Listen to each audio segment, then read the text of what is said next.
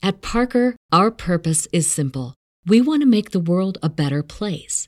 By working more efficiently, by using more sustainable practices, by developing better technologies, we keep moving forward. With each new idea, innovation, and partnership, we're one step closer to fulfilling our purpose every single day. To find out more, visit parker.com slash purpose. Parker, engineering your success.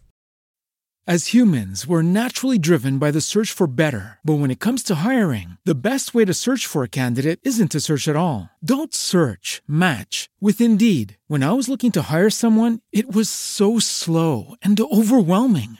I wish I had used Indeed. If you need to hire, you need Indeed. Indeed is your matching and hiring platform, with over three hundred fifty million global monthly visitors according to Indeed data, and a matching engine that helps you find quality candidates fast. Ditch the busy work. Use Indeed for scheduling, screening, and messaging so you can connect with candidates faster. And Indeed doesn't just help you hire faster. ninety-three percent of employers agree Indeed delivers the highest quality matches compared to other job sites, according to a recent Indeed survey. And listeners of this show will get a seventy-five dollars sponsored job credit to get your jobs more visibility at Indeed.com slash podcast. That's Indeed.com slash podcast. Terms and conditions apply.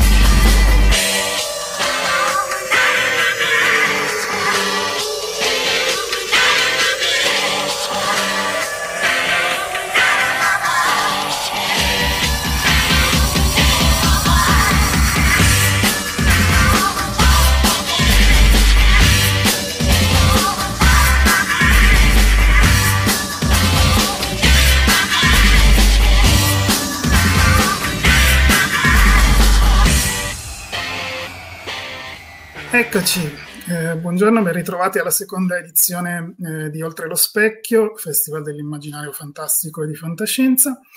Eh, questo è il terzo appuntamento di oggi. Eh, abbiamo presentato il festival alle due e mezza, c'è stata mh, la presentazione invece del, eh, del, panel su, del webinar sulla distopia al cinema, che si è, eh, dovrebbe essersi concluso da poco, eh, e adesso iniziamo invece mh, con la prima tavola rotonda, mh, dalla pandemia alla distopia, eh, eh, qual è il futuro dei eh, futuri, qual è il destino dei futuri di sventura. Um, appunto il secondo appuntamento sulla distopia, su cui eh, ragioniamo con eh, quattro ospiti.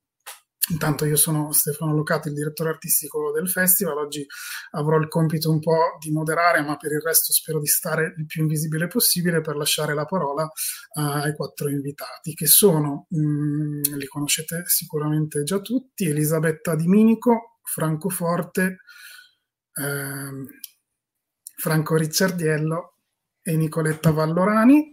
Naturalmente poi, eh, prima di dare loro la parola, li presenterò, li presenterò meglio. Um, faccio solo uh, una breve premessa, insomma, sul motivo di, questa, di questo panel, perché abbiamo deciso di farlo. Um, nel senso che appunto in un anno come, come questo, come sotto gli occhi di tutti, um, Che, che assomiglia veramente a un futuro, se non distopico, sicuramente catastrofico, eh, di quelli raccontati nella, nei racconti di fantascienza, eccetera. Ci sembrava interessante ragionare su come il presente in cui vengono scritti, in cui vengono creati i racconti di distopia, poi influisca sulle visioni future che si danno. Che si danno. Um, da qui il titolo appunto del, del, dell'incontro. E io farò semplicemente qualche domanda introduttiva, però come, come dicevo prima poi eh, gli invitati eh, naturalmente, se volete intervenire tra di voi, eh, meglio ancora, nel senso che se si crea un dialogo eh, più sicuramente più. E questo vale naturalmente anche per, per il pubblico, che può intervenire eh, tramite le chat di, di YouTube e di, di Facebook.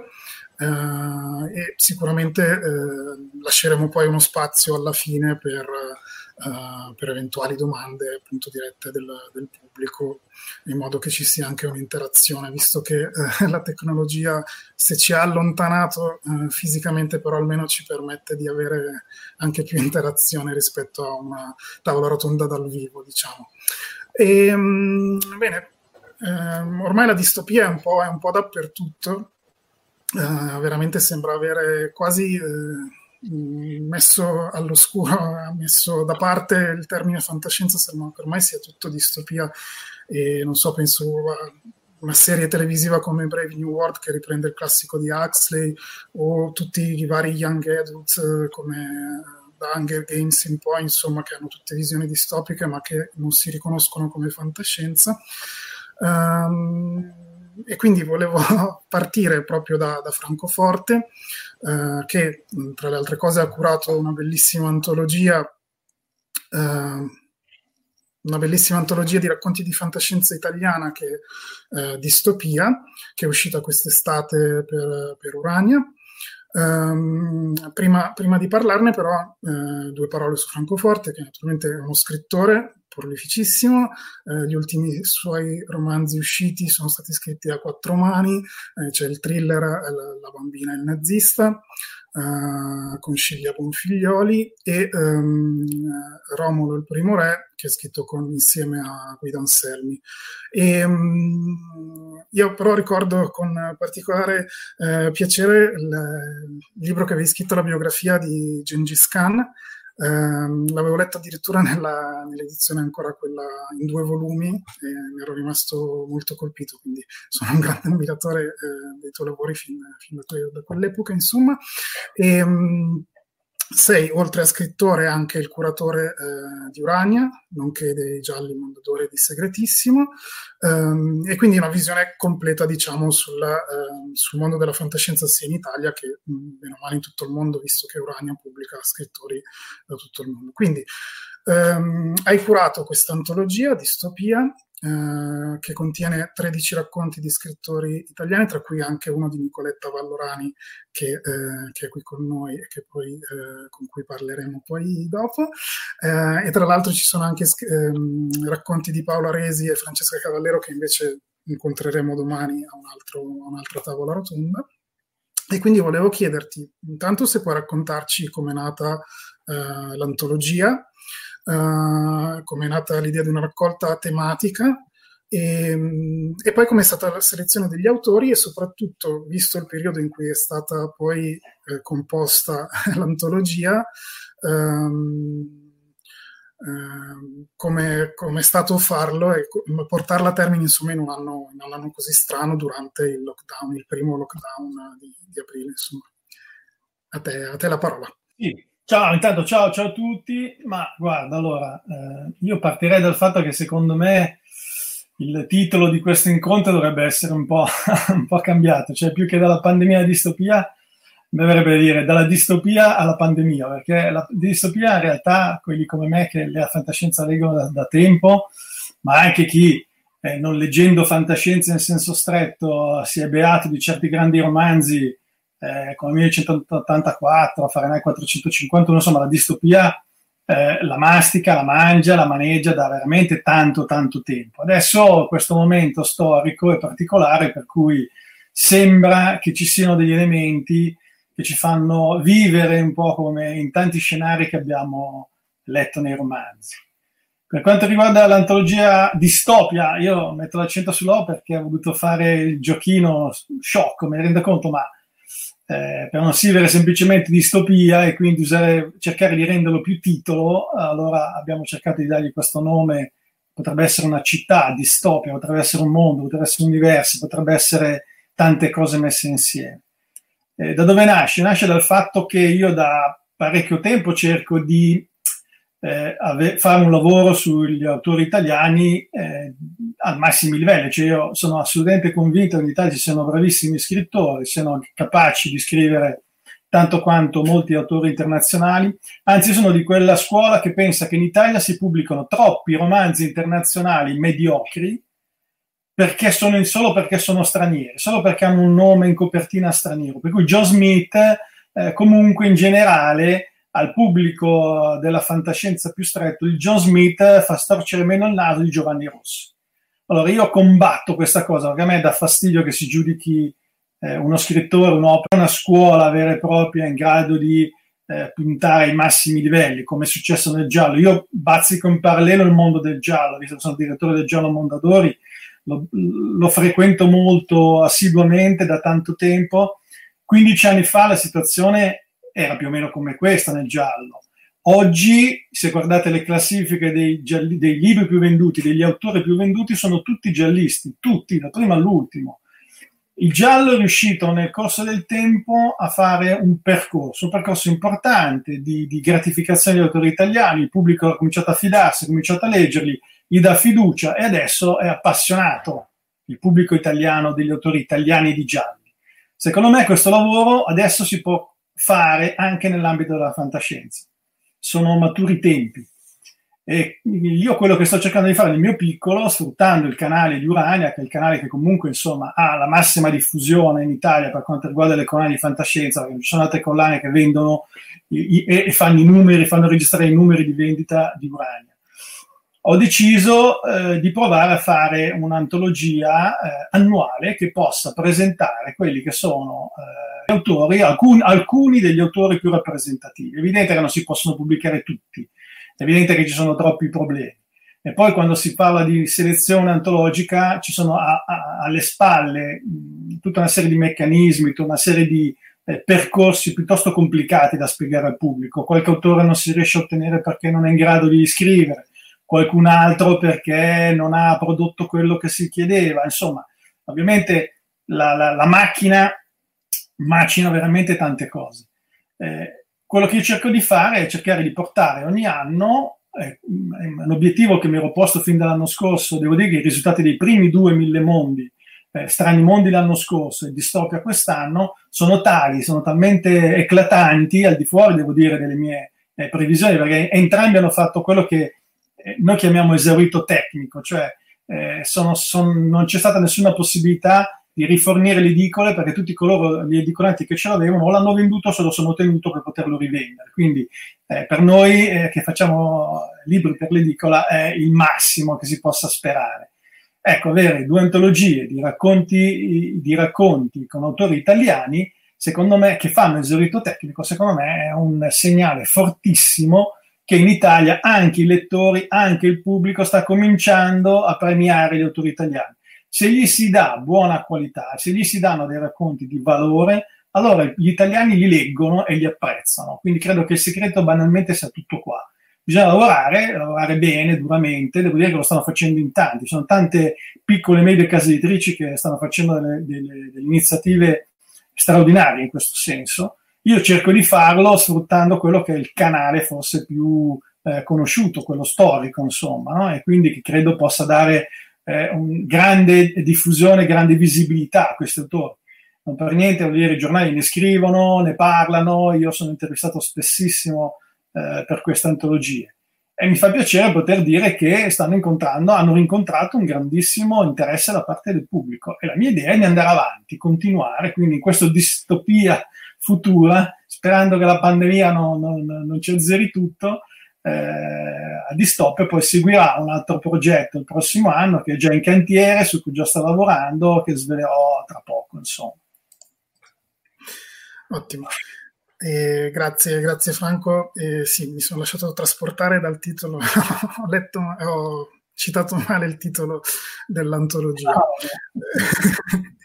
E, dunque poi naturalmente torniamo a parlare dell'antologia e, e con Franco adesso volevo introdurre e passare la palla a Elisabetta Di Minico, uh, eccola, uh, Elisabetta è una ricercatrice uh, in letteratura e storia contemporanea, collabora con alcune università italiane ed estere e fa parte attualmente di un gruppo di ricerca ehm, proprio sulla distopia che si chiama Distopia, ammesso che l'abbia pronunciato bene, coordinato dall'Università, eh, dall'Università di Madrid.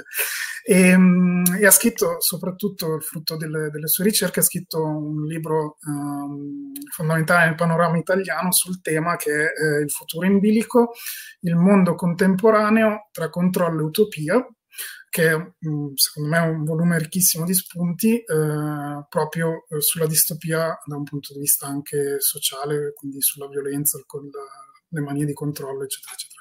Quindi eh, Elisabetta, volevo chiederti una tua, intanto una tua definizione di distopia e poi quando nasce più o meno il concetto di distopia e perché soprattutto ci affascina così tanto la distopia.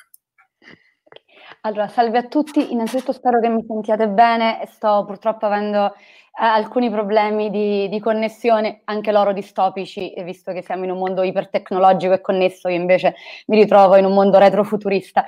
E, allora, Stefano, grazie mille e grazie ad Oltre lo Specchio per avermi invitata. Eh, che cos'è la distopia? La distopia è il racconto del, del luogo cattivo.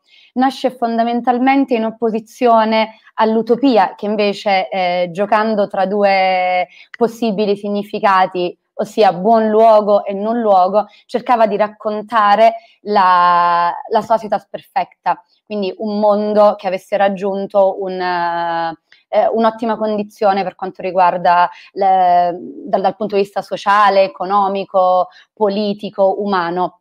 Eh, l'utopia eh, ha le sue, affonda le sue radici anche nella mitologia classica, nella filosofia, pensate a, nella religione, pensate al concetto di giardino dell'Eden, ad esempio. Eh, l'utopia come genere nasce nel millecinquecentosedici con eh, l'utopia, appunto, con un, un'opera omonima di Tommaso Moro.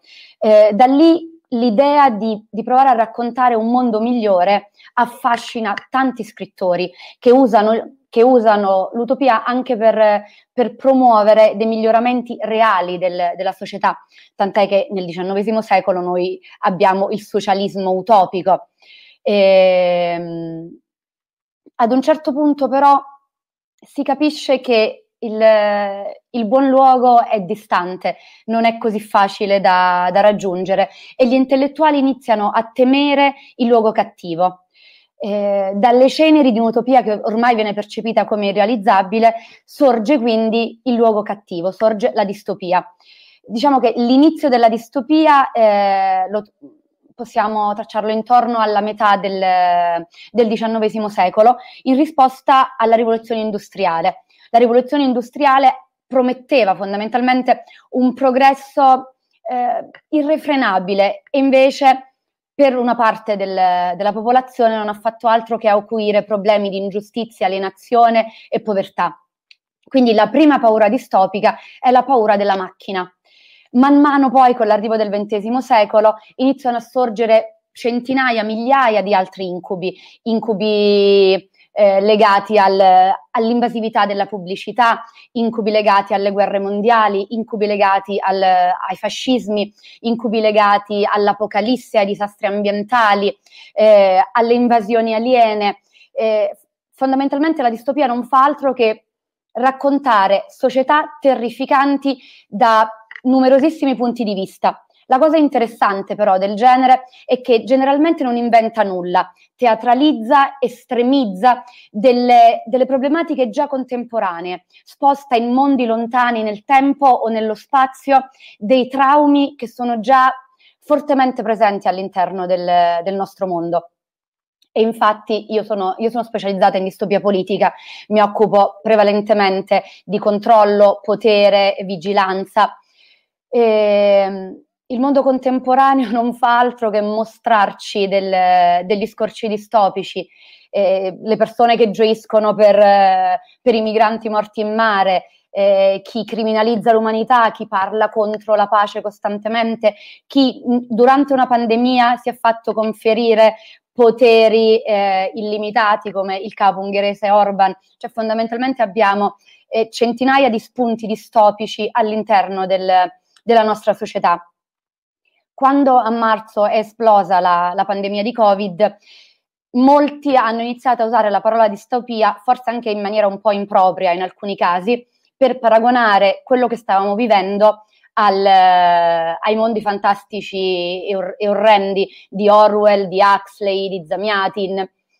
Eh, sarebbe importante fare alcune delucidazioni e circoscrivere alcuni concetti. La distopia generalmente ci racconta di civiltà da incubo in attività, sono società funzionanti, tra virgolette, nella loro perversa e distorta maniera di concepire l'autorità.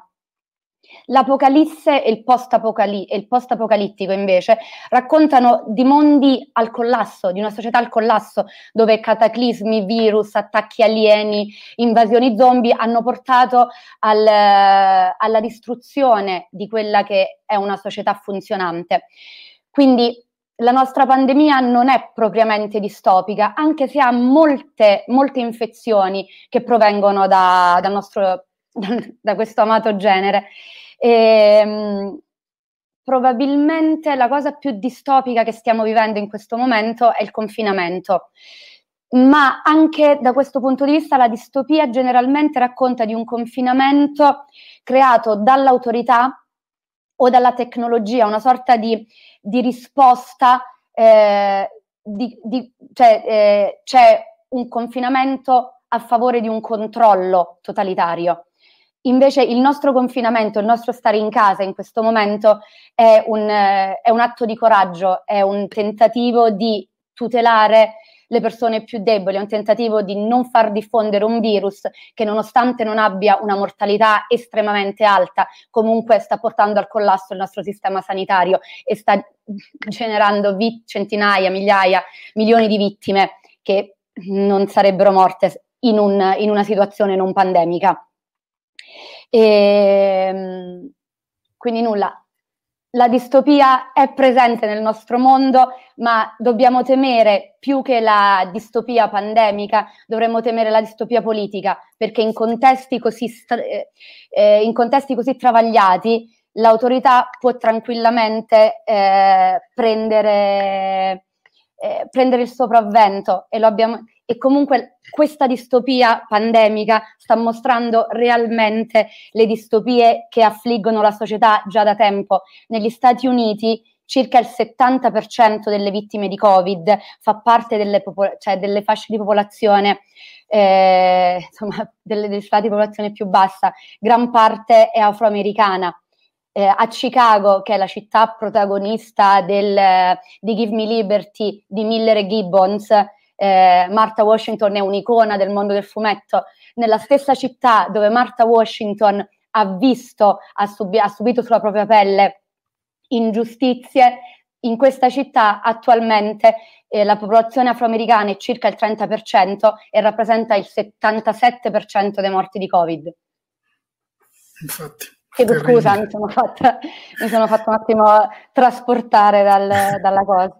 No, no, certo, no, ci sono poi cose che sono sotto gli occhi di tutti, ma poi se non ci si ferma a riflettere sopra, a volte poi passano un po' in mezzo a tutto il resto e, ed è giusto ogni tanto anche estrapolarle e, farci, e puntarci l'attenzione. Grazie. E puntare grazie il Elisa. Dito contro quello che realmente è il luogo cattivo, non contro quello che potrebbe apparire come tale. Infatti. Sono d'accordo, grazie, grazie Elisabetta. E, um, poi naturalmente ne torniamo a parlare. Adesso passo, eh, vorrei fare una domanda invece a Nicoletta Vallorani. Um, Nicoletta ha uno sguardo privilegiato sul campo della distopia, nel senso che da un lato è una scrittrice di fantascienza e quindi eh, scrive anche distopia, eh, e dall'altro è una docente eh, di letteratura inglese eh, all'Università degli Studi eh, di Milano. Tra l'altro, credo, senza fare nomi, ma credo che alcune tue studentesse mh, abbiano collaborato, stiano collaborando, abbiano collaborato con me alla traduzione, eh, alla traduzione dei sottotitoli. Apro e chiudo parentesi. Quindi. e, mh, E, dunque, Nicoletta Vallorani ha vinto il premio Urania eh, nel millenovecentonovantatré eh, con Il cuore finto di, di Ar, ehm, a cui hanno fatto seguito eh, altri, altri romanzi di fantascienza anche nel campo del noir. Eh, all'inizio di quest'anno invece è uscito il suo nuovo romanzo Avrai i miei occhi, che è stato che è edito da Zona quarantadue e che in qualche modo, ma poi correggimi se sbaglio, è anche una sorta di romanzo distopico. E quindi, visto questa mh, duplice veste, parto da quella di, ehm, di scrittrice e parto eh, da eh, Distopia, eh, di, il tuo racconto ehm, sulla, sull'antologia eh, Tranne la pelle, appunto, che è uscito nel Mille Mondi Urania, e anche dal tuo romanzo. Com'è il processo di ideazione di un universo distopico, appunto, dal punto di vista di una scrittrice? Quali sono gli elementi che tieni eh, in considerazione quando crei eh, scenari in qualche modo distopici? E, e poi volevo chiederti se guardi più al passato o al presente, o eh, liberi semplicemente la fantasia. Eh, eh, buonasera a tutti, intanto eh, grazie per avermi coinvolto in questa cosa. Sono molto felice di essere qui e molto felice di essere molto impegnata in cose di questo tipo eh, recentemente, perché questo un po' dimostra quello che diceva che diceva Franco, no? All'inizio, nel senso che mi pare che sia un momento felice e, e le figure come, come Franco Forte, le antologie come quella che, quelle che lui in effetti ha incentivato, le riflessioni che ha fatto oggi e che non, non avevo sentito fare prima sulla scrittura italiana e sul privilegio accordato alla scrittura straniera, vabbè, insomma, tutte queste componenti sicuramente in un profilo che ha a che fare e dirige eh, una, una eh, collana editoriale importante di riferimento, fanno ben sperare in questa direzione, come fanno benissimo sperare eh, i, i, i lavori che recentemente sono stati fatti da piccoli e medi editori, per cui io stessa ho scelto un, un editore medio-piccolo per, eh, per un romanzo che amo moltissimo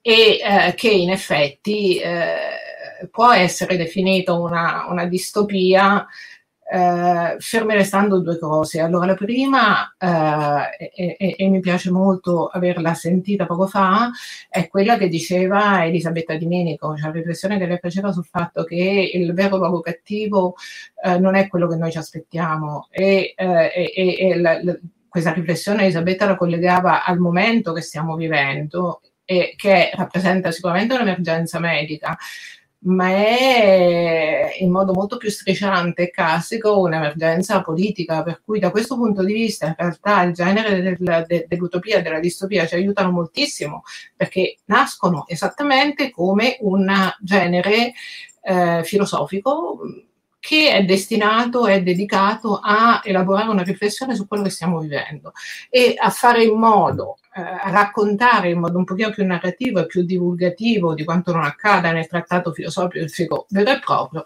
quali sono i rischi che stiamo correndo. E i rischi sono sempre rischi politici, nel senso etimologico del termine, nel senso che sono rischi legati alla struttura della comunità. Allora, io de- devo dire in tutta onestà, per rispondere alla, rec- alla domanda che mi facevi, eh, Stefano, eh, che non mi sono, cioè, che non mi sono posta, come non mi pongo mai, ma credo che ben pochi scrittori se lo pongano, non mi sono posta preliminarmente il problema o la scelta di scrivere un'utopia o una distopia. O... Sapevo che avrei scritto un, una storia eh, non realistica e non... Eh, non strettamente legata al genere mainstream e che comunque questa storia avrebbe avuto uno slittamento nel futuro. Eh, però non c'è stata un'adesione preliminare a un genere piuttosto che a un altro, non c'è mai, non lo faccio mai, mi posso permettere questo straordinario atto di libertà di scrivere quello che voglio di scrivere, perché non vivo di questo, e anche su questo si potrebbe aprire una parentesi interessante. Eh, la storia è venuta così, perché certamente una, quello che io sapevo con certezza è che volevo raccontare una vicenda che avesse a che fare con una fascia marginale, con una fascia socialmente poco visibile, ovvero le donne, eh, e con quel genere di donne che subiscono violenza continuamente. Purtroppo anche la storia di questi giorni ci sta continuando a, a, a proporre, a far notare come le donne muoiano e muoiano più facilmente uccise da uomini, e questo omicidio sia tragicamente ininfluente, poco punito, assolutamente irrilevante. Allora, io sapevo questo, sapevo che volevo sollevare questa questione, che secondo me è una questione politica, non ideologica, ma politica nel, nel senso etimologico del termine, ehm, perché il tentativo era quello di costruire un contesto nel quale queste voci marginali, che sono quelle che, che, che non si sentono normalmente, che non si riesce ad ascoltare normalmente, fossero chiare, forti e, e, e si potessero sentire con estrema chiarezza. Poi sono successe delle cose, cioè poi è successo che il romanzo è uscito e poi, e poi è poi esplosa la pandemia, e quindi abbiamo sperimentato una Milano che del tutto accidentalmente, eh, dal punto di vista topografico, urbanistico, è molto simile a quello che appare nel romanzo.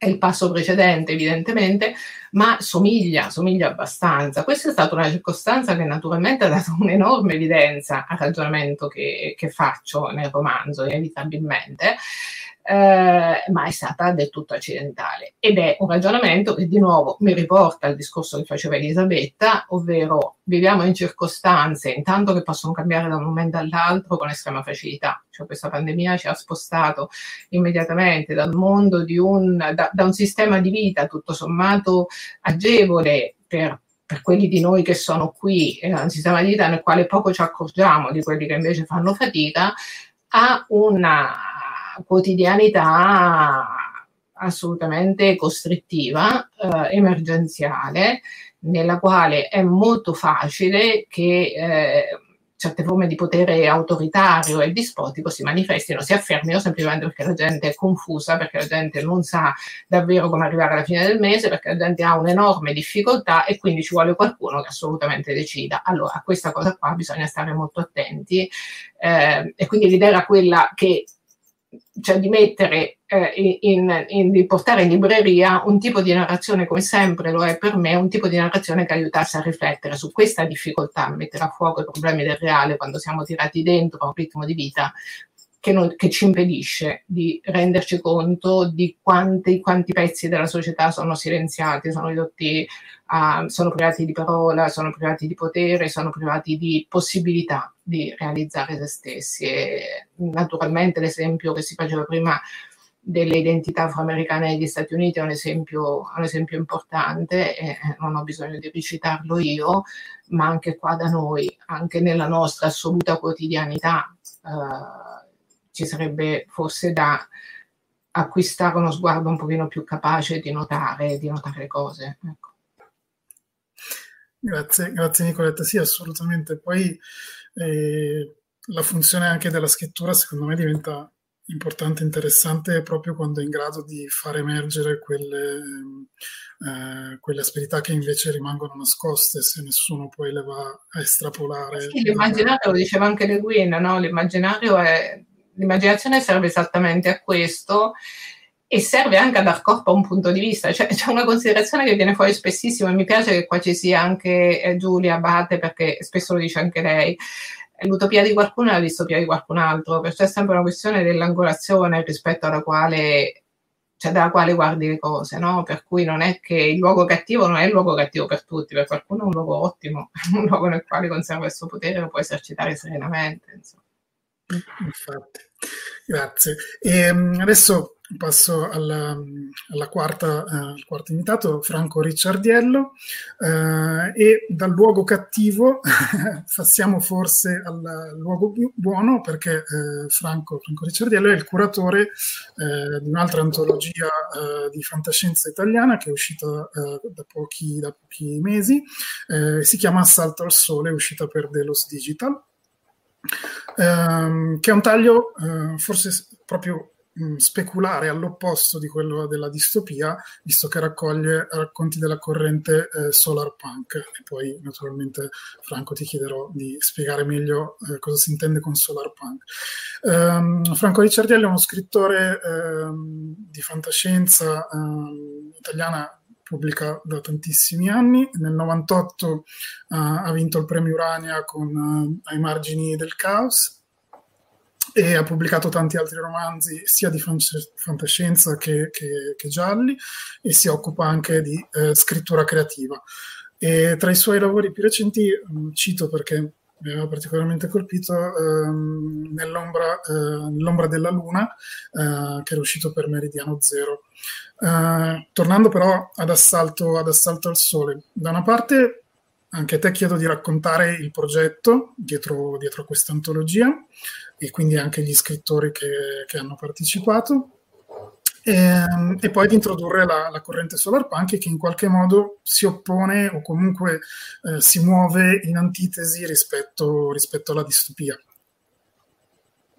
Grazie Stefano, eh, grazie a tutti i convenuti. Eh, la prima cosa che voglio specificare è che il solar punk eh, non è né eh, nato come corrente letteraria né nato come eh, reazione alla distopia, così come la distopia non è una reazione all'utopia, sono eh, semplicemente modi diversi di immaginare il futuro e tutti quanti legittimi. Il solarpunk, tra l'altro, cosa piuttosto bizzarra per una, una corrente letteraria, è nata prima al di fuori della letteratura. Ha iniziato, eh, se, se vogliamo ben vedere, come immaginario eh, iconografico. Eh, facendo una semplice ricerca in internet è facile trovare una quantità, direi, eh, spropositata di illustrazioni che si occupano di immaginare un futuro eh, molto diverso da quello che è adesso e anche molto diverso da quello, da luoghi cattivi che, come Elisabetta Di Minico ha perfettamente spiegato, sono i luoghi della letteratura distopica. Un futuro, come vogliamo chiamarlo, un solare, eh, un futuro in cui l'uomo ha imparato a eh, conciliare il, la sua presenza su questo pianeta con il pianeta stesso, con le altre eh, creature che ci vivono, un luogo in cui l'umanità ha curato il suo eh, problema più devastante che ci accompagna fin dall'alba dei tempi, cioè quello della, della violenza, dell'imposizione, della sopraffazione gli uni sugli altri. Forse messo così sarebbe eccessivamente ottimista. Eh, io ho scritto nella presentazione dell'antologia che se esistesse una mappa cartesiana dei generi letterari, dei sottogeneri della fantascienza, il solar punk sarebbe all'estremo opposto del distopico. Eh, entrambi hanno ovviamente la propria legittimità. Come è stato specificato prima, la distopia è una componente fondamentale della, del, della science fiction. Eh, io spero che nel futuro anche il solar punk ne diventerà una componente altrettanto fondamentale. Eh, il problema qual è?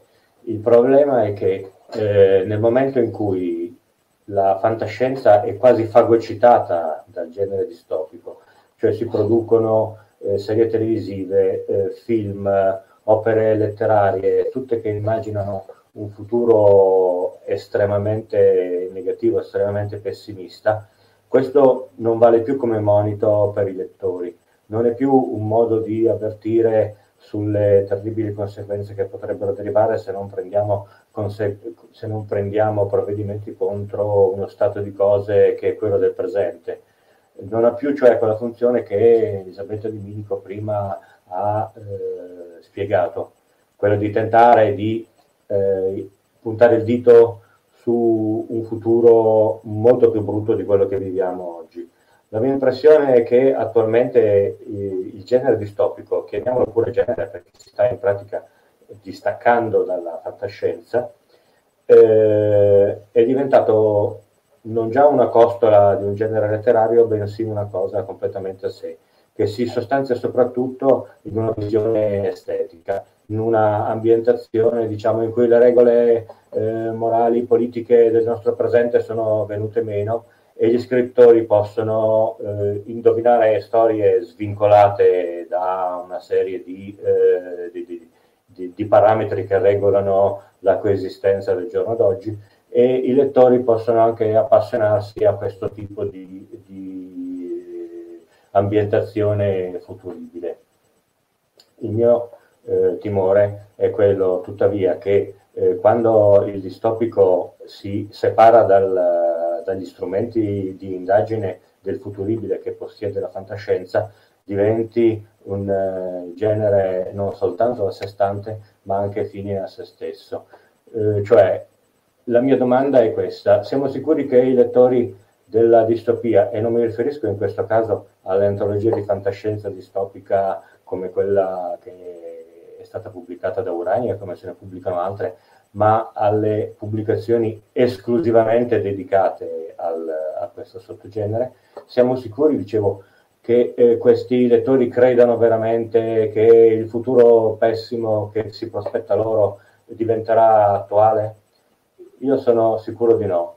Eh, ho l'impressione che molti di questi lettori si consolino, nel senso che possano pensare, eh, malgrado il mondo in cui stiamo vivendo eh, non sia certamente il migliore dei mondi possibili, malgrado ci sia caduta addosso anche questa ennesima sciagura della distopia che non sappiamo, della, scusate, della pandemia che ancora non sappiamo quando riusciremo a eh, toglierci di dosso, ebbene il futuro potrebbe essere ancora peggiore. Allora perché non accontentarci del modo di vita che, si che ci si prospetta nel presente?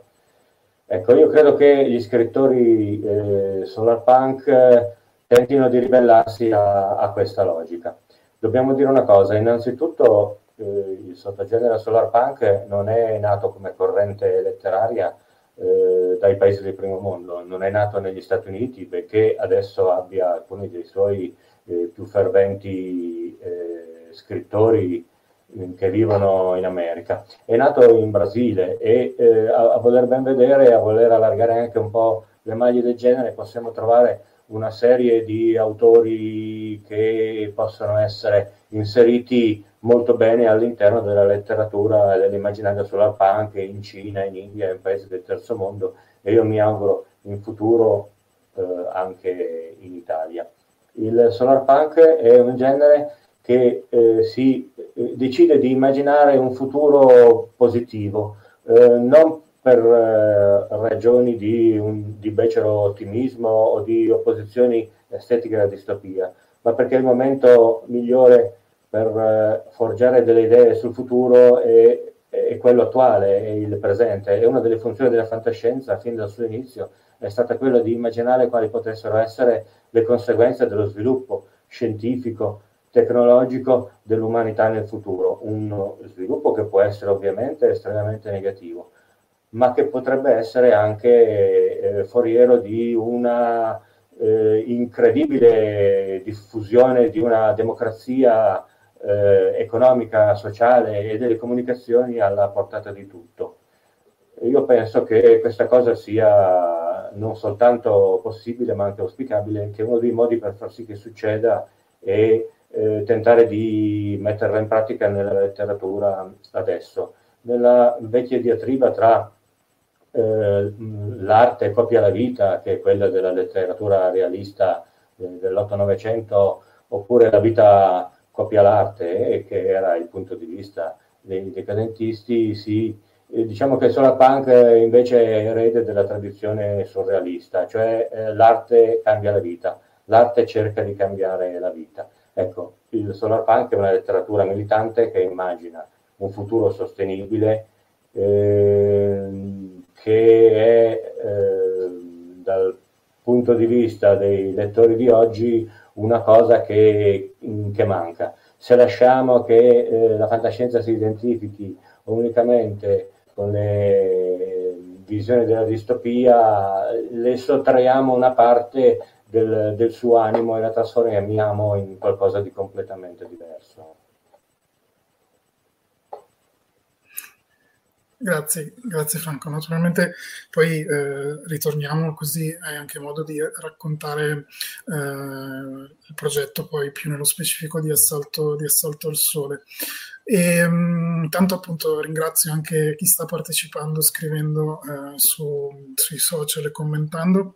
Poi naturalmente introduciamo, uh, introduciamo tutti, um, tutti gli spunti e li propongo al, ai, alle persone che sono uh, convenute. Adesso uh, ah, ho visto che è stato lanciato il trailer, il book trailer del, di Assalto al Sole.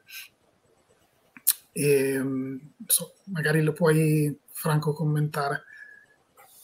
Sì, eh, questo book trailer eh, fatto in maniera un po' casalinga riprende, riprende in pratica una frase significativa, perlomeno secondo il sottoscritto, da ognuno dei racconti che compongono l'antologia.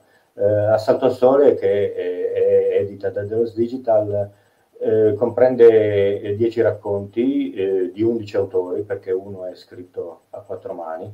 E tra questi c'è anche un eh, racconto mio mh, che apre l'antologia e che è una specie di eh, catalogo di una serie di argomenti del, del solar punk, così pot- come potrebbero essere sviluppati. Dopodiché seguono altri nove racconti, ci sono metà autori e metà autrici che affrontano una serie di temi completamente diversi, e tra l'altro tra alcuni di questi racconti non è nemmeno completamente assente la distopia, a significare che anche nell'immaginario di un futuro positivo fa comunque capolino la possibilità che invece tutto possa andare storto, come abbiamo una serie purtroppo incredibile di esempi nella storia passata del, dell'umanità.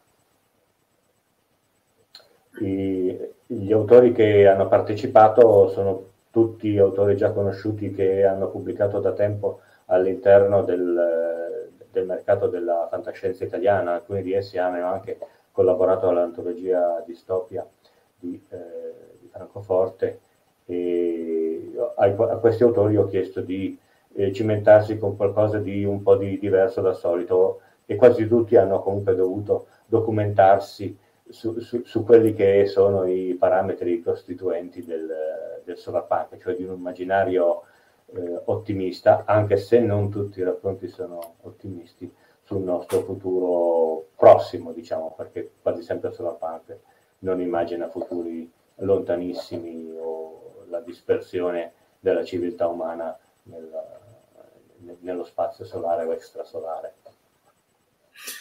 Bene, eh, grazie.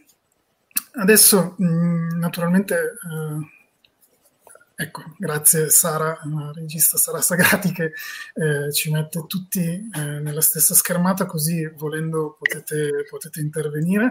Um, io rilancio un attimo con, con Franco Forte, mh, visto che faceva un discorso giustissimo sulla nazionalità di chi allora, scrive. Ho capo, ma non so perché. E, no, e quindi visto che grazie a Urania anche la possibilità di vedere sia esordienti che scrittori italiani affermati, ehm, ti, ti, ti volevo chiedere dove sta andando la fantascienza, in particolare la fantascienza distopica italiana, soprattutto visto l'uscita eh, di novembre di Urania, che, la, che pubblica il premio Urania eh, duemiladiciannove, che è di, il libro di Davide Del Popolo Oriolo, eh, quindi insomma, se a partire da quello potevi fare un, un percorso del... Però mi dicono che c'è un problema alla mia camp, io mi sa che devo uscire e rientrare, per cui se vogliamo far parlare qualcun altro io esco e rientro, se no aspettiamo, perché se no non si vede. Ah, ok, mm, aspe- aspettiamo, d'accordo, sì, sì, facciamo questa. gestiamo, gestiamo così. E, um, va bene, allora passo, passo la parola invece a Elisabetta, e, um, visto che poi eh, tra l'altro mi sono segnato la tua frase che la, ehm, la, la distopia dist- teatralizza traumi già presenti. Ah, vabbè, ci sono eh, mi vedo anch'io fantasmati, mi posso entrare in casa, insomma. Fantasmatico. E, no, d'accordo. Allora, Franco, eh, mi lascio... chiedevi della. Ma io non penso ci sia. Un... si possa parlare di una. C'è una fantascienza distopica. Cioè, ci sono degli autori che scrivono anche di distopia. E ci, scrivono di distopia anche autori non, che di solito non scrivono fantascienza ormai. Eh, voglio dire, eh, davvero lo fanno tutti. Eh, il vincitore del premio Urania, Davide Del Popolo Oriolo, che è un po' ormai prezzemolino perché è un autore che eh, credo sia presente ovunque, eh, è comunque un romanzo che si colloca più o meno in quel filone lì, anche se poi sposa tutta una serie di elementi che riguardano la, la fantascienza più classica, no? Quindi si svolge su un pianeta lontano che non sappiamo dove sia, però ci sono degli elementi fortissimi, davvero eh, secondo me sviluppati in maniera molto originale, molto nuova, molto diversa dal solito, che mi hanno un po' allargato il cuore, perché insomma finalmente, cioè voglio dire, io credo che la fantascienza difficilmente possa riuscire a scrivere qualcosa di vero, davvero nuovo. se qualcuno mi dice ah, questa è un'idea nuova, io vorrei vederla, questa idea nuova, perché sinceramente idee nuove non ce ne sono più. La vera capacità degli autori è riuscire a reinterpretare nella maniera più originale possibile cose di cui abbiamo già scritto, cose di cui ci siamo già occupati un po' in tutte le salse. Riuscire a occuparsi in maniera originale vuol dire riuscire a combinare magari degli elementi diversi della narrativa e quindi riuscire a combinare elementi anche della narrativa di genere. Quello che ha fatto Davide del Poporione, è riuscito a, a unire degli elementi distopici, tipici della, della distopia, con elementi invece magari più legati alla fantascienza eh, spaziale, alla fantascienza sociale, ai problemi Eh, che ci possono essere nel rapporto tra razze diverse. Ok? Allora, quando metti tutto questo insieme in un calderone, il calderone ha senso, il calderone funziona e magari ti diverte anche, allora secondo me lo scrittore ha fatto il suo bello sporco mestiere, no? Eh, è chiaro che Davide ci sia riuscito. Dopodiché eh, dire che ci sia una boh, come dire, una fantascienza italiana che, che, che si muove intorno alla distopia, io non lo so. Io so che eh, la distopia in questo momento sta vivendo un, eh, un momento molto particolare. Vi do questo dato banalissimo. Eh, gli Oscar Mondadori, di cui, per cui io lavoro, eh, hanno due libri che sono sistematicamente in vetta alle classifiche di vendita degli Oscar Mondadori ormai da boh, quasi otto mesi. Cosa sono? millenovecentottantaquattro e Fahrenheit quattrocentocinquantuno. Ora, va bene tutto, va bene che qualcuno non sa che cosa, cosa non ne ha mai letti, non sa cosa fossero quei libri, a me viene da dire, mi sembra un po' strano, però, però effettivamente sono i due libri che vendono di più. Eh, allora, qualcuno dice, eh beh, in questo periodo, in questo momento, la gente è preoccupata, cosa fa? Legge qualcosa di più spaventoso, così magari quello che vive è più rassicurante. A me sembra una grande baggianata questa. Però quando mi interrogo e cerco di capire perché nel tutto il vasto catalogo degli Oscar Mondadori, non so se avete presente gli Oscar Mondadori, il catalogo più, il catalogo più vasto dell'editoria nazionale, perché all'interno di questo immenso eh, eh, catalogo dove c'è veramente di tutto, i due libri sistematicamente più venduti sono millenovecentottantaquattro e Fahrenheit quattrocentocinquantuno, che sono due capisaldi assoluti della distopia. Se qualcuno me lo spiega mi, mi, mi fa contento, eh, però voglio dire, io non lo so. Eh, sicuramente questo però dimostra una grande, un grande interesse, dimostra una grande attenzione. Ho fatto due esempi, ma posso andare avanti per, per un numero incredibile di titoli. Allora, evidentemente c'è un forte interesse da parte del pubblico sulle distopie. Quale sia lo lascio agli studiosi, sinceramente, lo lascio eh, a chi ne capisce anche più di me. Io faccio il mio mestiere di editor, che vuol dire interpretare quelle che sono le esigenze, eh, le, i desideri di lettura, le voglie di lettura, e magari riuscire a proporre al pubblico quello che vuole. Ogni tanto buttando lì qualcosa di nuovo, sperando che cambi anche direzione e si appassioni anche a qualcos'altro. Però effettivamente poi alla fine bisogna vendere i libri e quindi si cerca anche di dare seguito a quello che vogliono i lettori. Però, boh, perché eh, mi piacerebbe farla, ecco, ve la faccio la domanda, visto che qui ci sono magari qualcuno che ne sa più di me, come mai oggi in questa situazione si arriva a avere tutto questo desiderio di distopia? Boh, io non lo so, sinceramente non lo so. Ah, scusa, chiudo, magari banalmente comprano millenovecentottantaquattro, Fahrenheit quattrocentocinquantuno, perché sono dei bellissimi libri. Questo sicuramente. Oh. Ho un'ipotesi su questa cosa, Franco, che forse no, non è determinante, ma è un elemento che sicuramente contribuisce. In questa situazione eh, le letture consigliate nelle scuole sono queste qua, nelle scuole e nelle università, nel senso che in realtà millenovecentottantaquattro e Fahrenheit quattrocentocinquantuno sono in tutte le reading list sì. delle scuole, tutte le liste di lettura delle scuole, e tantissimi di noi docenti universitari di materie umanistiche abbiamo preso spunto un po' per sopravvivenza, un po' perché magari la cosa ci aiuta, aiuta anche gli studenti, un po' per tante mille ragioni. Allora, siccome noi stiamo parlando, e non nascondiamoci dietro un dito, stiamo parlando di un popolo che non è di fortissimi lettori, ma è un popolo che comunque arriva alla lettura, magari, insomma, io lo vedo, i ragazzi, io insegno a mediazione, quindi non raffinati filosofi, eh, e, e i ragazzi però alla fine del corso hanno voglia di leggere. Se io non mettessi nel corso dei romanzi belli, questa voglia non arriverebbe mai, per cui se, secondo me è anche un problema di promozione culturale che, che può essere fatta. Allora la pandemia ha funzionato, ho l'impressione, poi non è che io sia una sociologa della letteratura, però ho l'impressione che la pandemia abbia funzionato, abbia spinto molto questo interesse per la distopia, perché è come se noi ci volessimo preparare, no? Preparare i nostri studenti, i nostri figli, preparare le relazioni a una cosa che è in attesa, che ci ha preso di sorpresa, nonostante nella, nella fantascienza di queste cose si parli da moltissimo tempo, eh, e ha preso di sorpresa anche il nostro sistema sanitario, questo è un pochino meno plausibile, insomma. No, è vero, sì, questa è una cosa giusta. Prego. Eh, io ho una visione forse un po' più romantica del, della cosa. Non so, mi sentite bene? Io vi vedo tutti bloccati, purtroppo. Oh, ti sentiamo. Vai pure. Ok, eh, io credo che, che la distopia abbia tutto questo fascino perché le persone stanno cominciando a percepire della distopia nella realtà e quindi c'è una sorta di, si cercano delle risposte all'interno della finzione, delle risposte storiche, politiche all'interno della finzione. Dopo l'elezione di Trump nel duemilasedici, tra novembre duemilasedici e gennaio-febbraio duemiladiciassette, millenovecentottantaquattro in America ha avuto un incremento del novemilaquattrocento per cento. Il racconto dell'ancella della Atwood, più o meno sempre intorno a quel periodo, intorno al duecento duecentocinquanta per cento.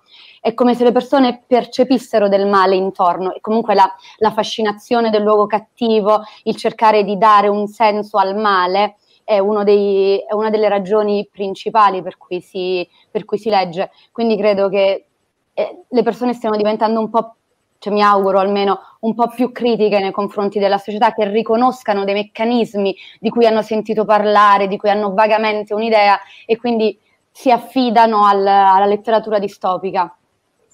Però ripeto, forse potrebbe essere una visione molto più Però, romanticizzata del, della cosa. Se posso dirmi, io da lettore sinceramente, cioè, se, voglio dire, se vivono in povertà voglio leggere di ricchezza, non di altri poveracci come me. Eh, quindi sinceramente eh, io sarei, mi, mi sarei più, voglio dire, avrei visto meglio allora un grande ritorno all'utopia, cioè visto che siamo tutti così andiamoci a leggere le grandi, le grandi utopie, perché le distopie, perché, cioè, perché mi devo far male da solo? E questa è la cosa dissonante, perché c'è bisogno, dissonanza è perché qualche perché cosa, c'è bisogno di resistenza. No, ma in fondo Elisabetta era come dicevo, allora, cioè, si studia nelle scuole perché vogliamo capire quali sono gli strumenti per reagire, no? E poi difficilmente ci arriviamo da soli. Poi tu hai citato il contesto statunitense, era un contesto ancora diverso, per cui secondo me bisognerebbe anche fare discorsi diversificati nei due diversi contesti. Sì, qua in Italia, per rispondere alla domanda di Franco, secondo me le istituzioni educative hanno un peso abbastanza importante quando aumentano le, le, le, le cifre di lettura, a parte il bestseller che arriva sul mercato e spopola, che sia Fabio Volo o, o uno scrittore americano qualsiasi, spopola, ma lì il meccanismo è diverso. Però se viene ripreso un classico, secondo me è spesso perché...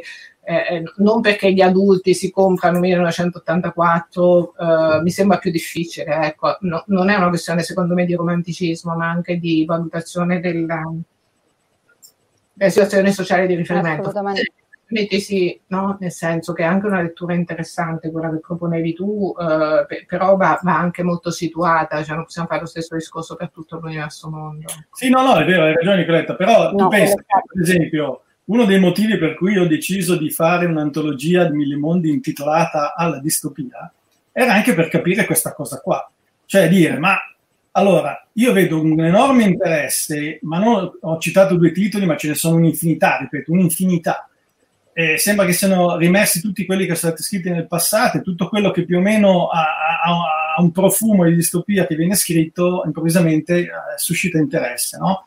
Ma a tutti i livelli.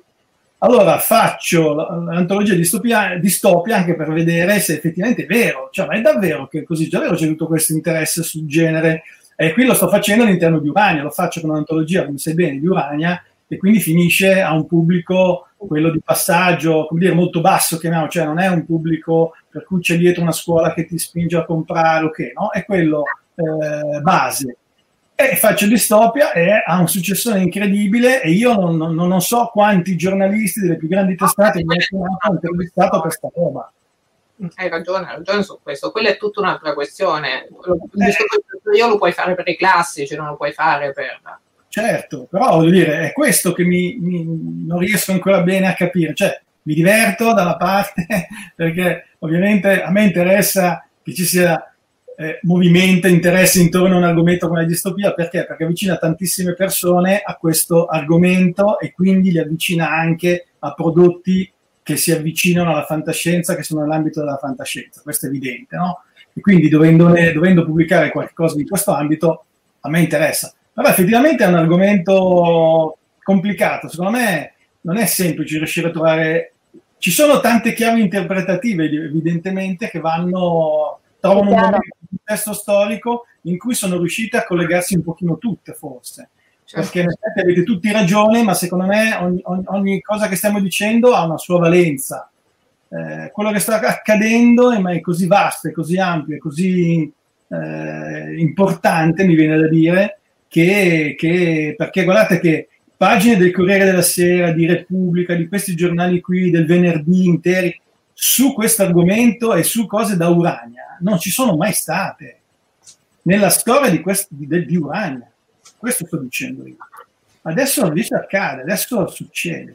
Ecco, questo è abbastanza disarmante per certi versi. A me, a me fa un piacere immenso, ma è un po' disarmante, perché non saprei, non saprei sinceramente dire perché. Um... Io pe- parlo, perso- parlo personalmente. Eh, io mi sono appassionata alla distopia per un esame di storia contemporanea. Avevamo diversi testi eh, storici e sociologici, tra cui, sociologici, tra cui Mazower, Huntington, e, e poi la professoressa ci suggerì di leggere millenovecentottantaquattro. millenovecentottantaquattro mi spiegò il potere meglio di tutti gli altri testi, mi fece capire le... i sistemi, il funzionamento del potere dell'autorità meglio dei testi storici, e da lì è stata una sorta di grande amore nei confronti del, della distopia. Per questo io la, ve, la vedo proprio come un, come un genere militante che effettivamente invita a resistere contro il, il mostro, contro il cattivo di, di turno, e in un contesto sociale in cui ci ritroviamo chiaramente in una fase di antidemocratizzazione, l'attenzione per un genere che spinge al, alla resistenza, alla consapevolezza, all'empatia, anche quando i mondi sono, anche quando i mondi sono atroci, anche quando l'eroe cade, eh, ha una fascinazione secondo me molto forte sul, sul pubblico. Poi chiaramente ci sono mille ragioni che possono, che possono causare un, la caduta o l'ascesa di, di un qualunque genere. Però nulla. Però quello che dici conferma quello che dicevamo prima, cioè tu sei arrivata a millenovecentonovantaquattro perché ti è stato sì. suggerito da una docente. In realtà l'avevo, l'avevo, già, le, l'avevo già letto, è stata una rilettura, letto, però rileg- sì, sì, rileggendolo in parallelo con, con Mazower è stata, eh, non so, una sorta di epifania. Eh beh, questo eh. è interessante. No? È interessante questa cosa qua, e, e l'altra poi mi taccio veramente perché stiamo, stiamo ammutolendo Franco praticamente. Mm. La, la, la cosa interessante è che tu dici la distopia spinge alla resistenza, ma non è che è sempre così, eh, secondo me, cioè delle narrazioni distopiche sono sì. narrazioni profondamente rassegnate, assolutamente che non, non, non solo sono rassegnate se stesse, ma non sollecitano un atto di resistenza, per cui in realtà alcune narrazioni forse adesso hanno più fortuna, su questo forse hai ragione, non so, non ho gli strumenti per dirlo, ma probabilmente sì. Eh, certe narrazioni distopiche sono rivoluzionarie, cioè comunque no, ma anche, anche nella sconfitta del, del protagonista, cioè anche millenovecentottantaquattro io da un certo punto di vista lo trovo speranzoso, perché se qualcuno legge millenovecentottantaquattro e non prova un forte senso di rabbia nei confronti di, di un potere così visceralmente dominante, E, cioè non, e, e, non, e non sente il desiderio di migliorare la sua società, realmente cioè non riesco a capire cosa potrebbe spingere, spingere a farlo. Però se posso inserirmi in questo punto e riprendendo in parte quello che ha detto anche eh, Nicoletta, La mia impressione è che la via di fuga alla soluzione ai futuri distopici che si prospettano sia esclusivamente una rivoluzione individuale, cioè l'eroe è l'individuo che eh, con la sua semplice azione, con la sua semplice esempio di resistenza ribalta una situazione eh, negativa che influisce su tutti gli altri, i quali invece si sono ormai rassegnati. L'esempio che faceva Elisabetta Di Minico, quella di millenovecentottantaquattro, ha sì un messaggio di speranza, ma c'è anche la consapevolezza da parte del protagonista che non, non può essere in una ribellione individuale, tanto è vero che lui dice la, la sola nostra speranza sono i prolet, cioè nell'azione collettiva e individuale, non più individuale, di ribellarsi.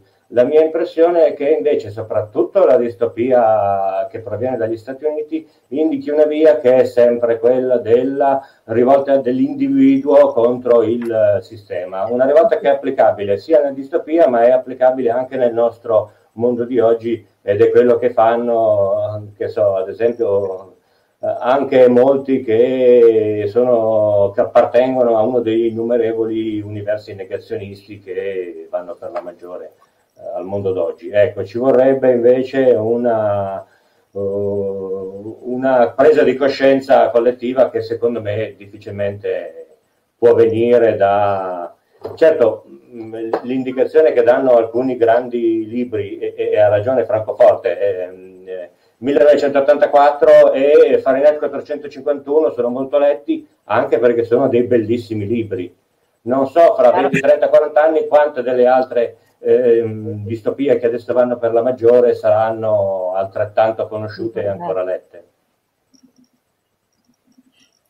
Eh, inserisco intanto eh, una domanda che faceva Dario Zonani eh, eh, sulla, sulla chat di Facebook, eh, e la, la giro a voi. Perché se una distopia la scrive un'americana è definita una critica al sistema e all'establishment, e se invece la scrive un italiano ce ne chiediamo il motivo?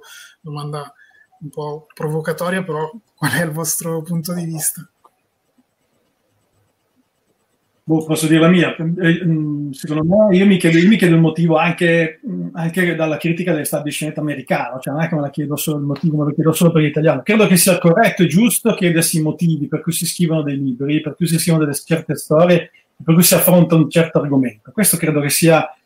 Credo sia naturale e sia lecito che un lettore si faccia le domande. Quello che voleva dire Dario credo rientri nella solita eh, linea per cui se una cosa la fa un americano, come dire, allora sembra che vada bene a prescindere, se è importante a prescindere. Se la fa un italiano bisogna cercare di capire perché l'ha fatta, perché potrebbe essere semplicemente un'opportunità e non una cosa importante. Ma io credo che la differenza a quel punto sia solo una: la qualità di ciò che si scrive. Cioè se qualche cosa è davvero potente, davvero forte, ed è in grado di toccare la gente, non importa se è scritta da un italiano, da un francese, da un gabonese, da un americano, cioè è, è, è qualcosa di potente.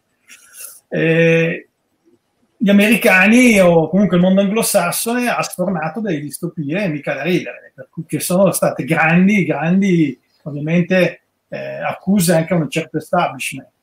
In Italia forse molto meno, mi viene da dire. Mm, beh, se, posso, se, se posso intervenire smentendomi immediatamente, perché dic- ho detto che stavo zitta, ma è impossibile. E, no, so, sono d'accordo, ma, ma non tanto d'accordo, nel senso che il discorso che facevi tu, Franco, mi sembra che si riferisse più alla qualità dello stile, e, e, e, e, che è effettivamente... come dire, importante, nel senso che è vero che c'è una tradizione più lunga, più articolata, più significativa, eh, soprattutto nei paesi di lingua inglese, che sono quelli che conosco di più rispetto alle narrazioni distopiche, però questa era, mi pare che fosse, cioè non so se, se Dario intendesse questo, però la domanda l'avevo intesa in modo diverso, nel senso che lui diceva perché se un autore americano scrive una distopia, eh, allora si pensa subito che sia una critica sociale, per un autore italiano no. Allora, non lo so, però mi sembra che Cioè, se, se, se un autore vuole esprimere una critica sociale lo deve dire, quando China Mieville scrive The City and the City oppure The Census Taker oppure altri romanzi, lui affianca questo a un impegno politico eh, nella sinistra importante, cioè per cui la sua narrazione non è indipendente da questo impegno politico e dalla sua attività. Quando Miller pubblica La città dell'orca lo dice che sta facendo un ragionamento che è affine al suo impegno nelle, nei centri d'accoglienza per i senza tetto, insomma. Forse, e, e quando io faccio un'operazione di questo genere lo dico, allora tutti sanno che io scrivo distopie che hanno un impegno, che si, si, come dire, si qualificano come critica sociale, e che non vuol dire che la distopia deve sempre esprimere una critica sociale, eh, va benissimo anche l'intrattenimento, cioè mh, non, non voglio essere, come dire, non fare la maestrina su questo, perché non è questo che mi interessa, però io credo che non ci sia, cioè credo che il problema italiano e il ruolo minoritario degli scrittori italiani rispetto a quelli americani sia più un problema editoriale che un problema di pubblico, di critica sociale, di, cioè forse le cose stanno cambiando, però fino a questo momento è vero che tanti editori hanno preferito a parità di tema pubblicare un autore straniero, ma si diceva pure prima, piuttosto che un autore italiano, punto, punto insomma. Questo ipotizzando, però fatto salvo che ci sia la caratteristica che diceva prima Franco, cioè che la scrittura di cui stiamo parlando sia una buona scrittura, perché se poi eh, il libro americano è scritto meglio di quello italiano, certo pure io se faccio l'editore pubblico quello americano da quello italiano. Meglio se è una donna magari, però. e, e c'era l'altra eh, provocazione di invece Giulia Abbate, che diceva mh, lo strapotere degli americani non è dovuto solo alle scelte dei lettori. Per decenni chi pubblicava ha affermato che la fantascienza italiana era mediocre, che correggere questa convinzione indotta non è una cosa da un giorno. E qui non so chi, se qualcuno... No, non mi esento su questo argomento, se no parlo per tre ore e non mi dovete sparare, eh, per cui non ne voglio più sapere, ho fatto già le mie battaglie. D'accordo, allora intanto um... no, ma non lasciamola senza risposta, poverina. Io penso, io, io penso che sia stato così, ma penso che le cose stiano cambiando, mi auguro che stiano cambiando. Vabbè, questo l'abbiamo detto, certo, però ci sono dei motivi per cui sì, la gente era diffidente nei confronti degli italiani. Beh, un, un tempo poi era anche come, come succedeva nel cinema, che anche i prodotti italiani venivano venduti e mascherati da stranieri facendo cambiare il nome al, allo scrittore o nel caso del cinema al regista, che bastava dargli un nome anglofono o anglofilo e, e sembrava cambiare totalmente il destino. Adesso ovviamente non è, non è più così, anzi effettivamente anch'io da semplice lettore appassionato vedo che negli ultimi almeno dieci anni, però insomma negli ultimi anni eh, c'è un interesse maggiore verso la fantascienza italiana e non ne sono altro che felice. Ne approfitto, ne approfitto per fare una domanda eh, sicuramente banale, me ne rendo conto, però secondo me anche interessante dal eh, vostro punto di vista. Eh, qual è la distopia, eh, il romanzo distopico, il racconto distopico che più vi ha segnato, che più vi ha colpito, e qual è il motivo per cui vi ha, in qualche modo Elisabetta lo, lo diceva già prima quando, quando ha dato la sua risposta, però insomma qual è il, il romanzo distopico che, che vi ha dato un orizzonte, che vi ha segnato di più come, come lettori o come anche nella vita professionale? Comincio io?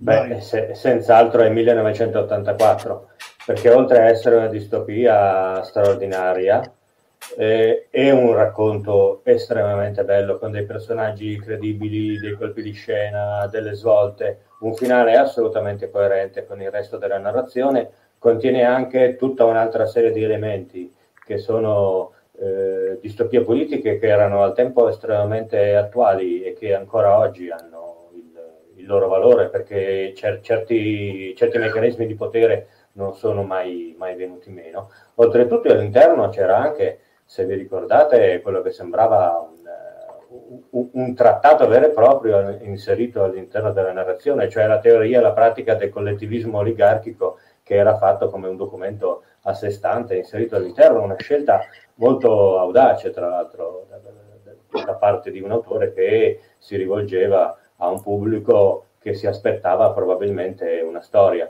Una storia così pessimista, tra l'altro, veramente con poca speranza, che sfido qualsiasi lettore alla fine a non essersi sentito, non dico depresso, ma comunque eh, eh, molto preoccupato nei confronti del futuro che ci si poteva aspettare, specialmente in anni in cui il panorama politico internazionale era dominato dalla guerra fredda e dalla contrapposizione tra il blocco liberale e quello socialista.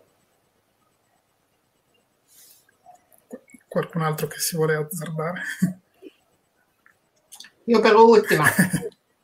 Vuoi stare per ultima, Nicoletta? Vabbè, io vado semplicissimo, cioè io quando ho letto questo libro in cui eh, semplicemente l'idea di leggere o possedere un libro era considerato reato, cioè ragazzi, quest'idea è talmente potente, talmente, è talmente devastante, talmente forte, che è evidente che quello il libro che mi ha eh, tra l'altro l'ho letto che ero, grazie al consiglio di una prof, una prof l'ho letto forse in prima liceo, adesso non mi ricordo, sì, forse in prima liceo, e mi ha sconvolto, perché mi ha sconvolto questo, quello che ci stava dietro.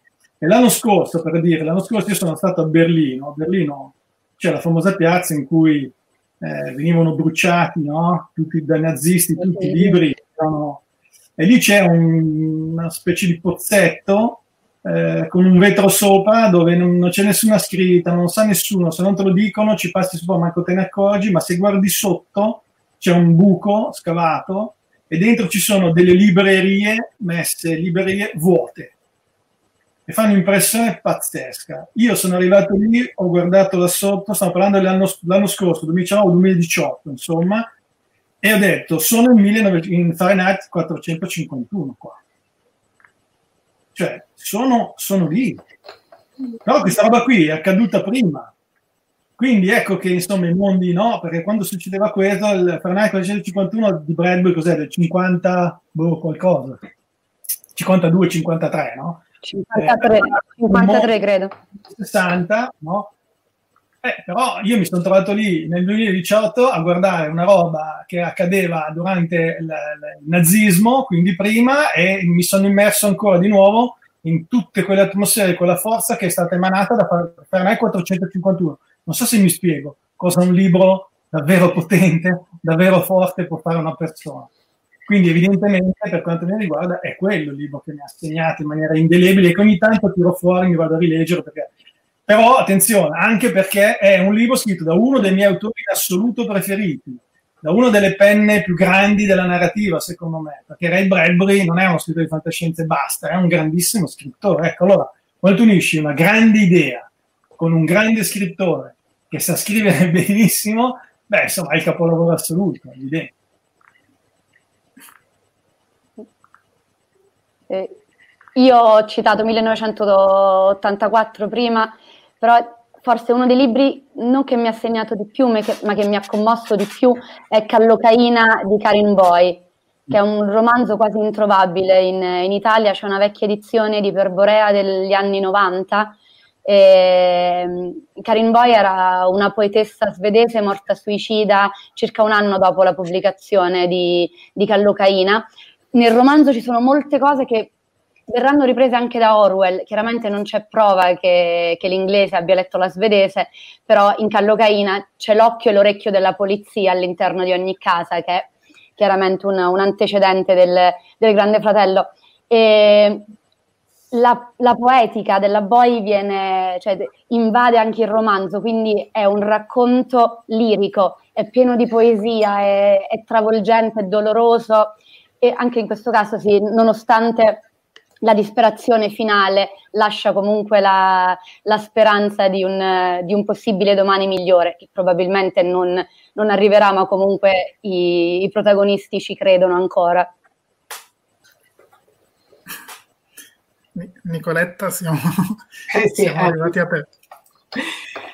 Allora, eh, sì, in effetti io faccio enorme fatica a scegliere un libro solo, però sceglierò quello che mi ha portato dentro, il, il libro che mi ha portato dentro la fantascienza. Allora, la premessa è che in effetti avevo let, letto millenovecentoottantaquattro, avevo già letto Fahrenheit quattrocentocinquantuno, e l'ulteriore premessa è che io sono figlia di professori, quindi in casa mia la fantascienza non è proprio mai entrata, neanche i fumetti, ma neanche vagamente, cioè si leggeva soltanto I Promessi Sposi e tutto quello che poteva essere collegato a questo, quindi Orwell andava bene e Bradbury già era un pochino più complicato, però quindi io sono arrivata tardi alla fantascienza, e quindi citerò il romanzo che, dopo che ero partita con l'idea che fosse una faccenda di astronavi e mostri verdi e mi scappava da ridere, però eh, il mio maestro era Carlo Pagetti, che è stato forse il primo accademico a occuparsi di fantascienza in Italia. Io volevo andare negli Stati Uniti e volevo fare quindi una tesi di americano,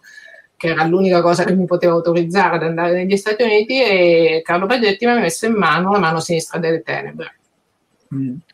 eh, Le Guin. Mi si è aperto un mondo. Eh, mi si è aperto un mondo, anche se tecnicamente, adesso non so che definizione vogliamo dare di distopia, però le, le, le etichette si attaccano male tutte alle Guin, però questa idea di, una, eh, di un pianeta immaginario nel quale non esiste la distinzione tra generi sessuali e il modo in cui viene declinata questa cosa, cioè il modo in cui eh, Le Guin riesce a dare evidenza a, a quanto sia determinante la distinzione maschio-femmina nella nostra società, e a quante reazioni automatiche essa determini, a come nel bene e nel male ci condizioni pesantemente. Allora questa cosa mi è sembrata una eh, intuizione di grandissima originalità, e a questo affiancherei quello che eh, stava dicendo Elisabetta su Callocaina, che è un altro romanzo che avrei... che avrei scelto, proprio mettendo in rilievo il fatto che, insomma, magari Orwell ha copiato, magari sì, magari no, però comunque una donna ci è arrivata prima,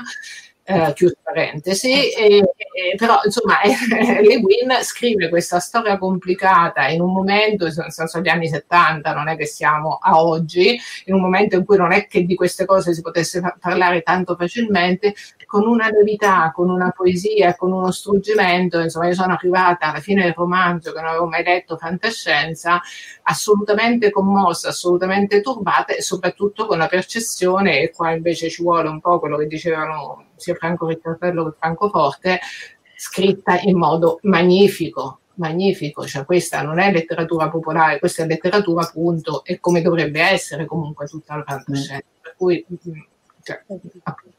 Per cui dico. Poi avrei potuto citare anche altri, perché insomma per mia fortuna non so come sono come scrittrice, ma come lettrice sono prodigiosa, quindi ho veramente eh, avuto tantissimi modelli, però quella è stata la soglia, quella è stata la porta d'accesso a questo tipo di narrazione. Ehm, le donne lo fanno prima e meglio, scrive Sara. Ehm, Dunque no, eh, io volevo riprendere quello che aveva detto Franco Ricciardiello um, sulla, sulla distopia in qualche modo americana uh, che uh, vede sempre una sorta di uh, rivolta dell'individuo contro il potere della società, in effetti, che è un po' poi il mito fondativo del, degli Stati Uniti, quindi sono stati, hanno creato questo, questo mito dell'uomo, dell'uomo solo che può cambiare le sorti, no, del... di un'intera società, e può opporsi poi allo Stato troppo espansivo, che poi viene in qualche modo ehm, ingigantito dal, dal racconto distopico. E, però mi chiedevo se mh, anche nelle, ne, negli altri romanzi che avete citato, che non sono invece di stampo statunitense, o se ci fosse un cambio uh, rispetto a questo tipo di distopia, quindi appunto l'individuo che si ribella a una società uh, opprimente, oppressiva, i, ad altre latitudini, secondo voi, uh, se c'è una specificità italiana. Franco Forte diceva ad esempio già, già di, che secondo lui no, insomma, uh, almeno se ho interpretato la, la risposta correttamente, e, um, e poi soprattutto se c'è stato un cambio nelle racconti e nelle storie di distopia dalla fine della Guerra Fredda, quindi dalla caduta del, del muro di Berlino in poi, insomma, se c'è stata un'evoluzione, un cambiamento, se le, ciò a cui ha puntato il, la distopia è cambiato o è rimasto lo stesso? Anche qui chi vuole rispondere, naturalmente.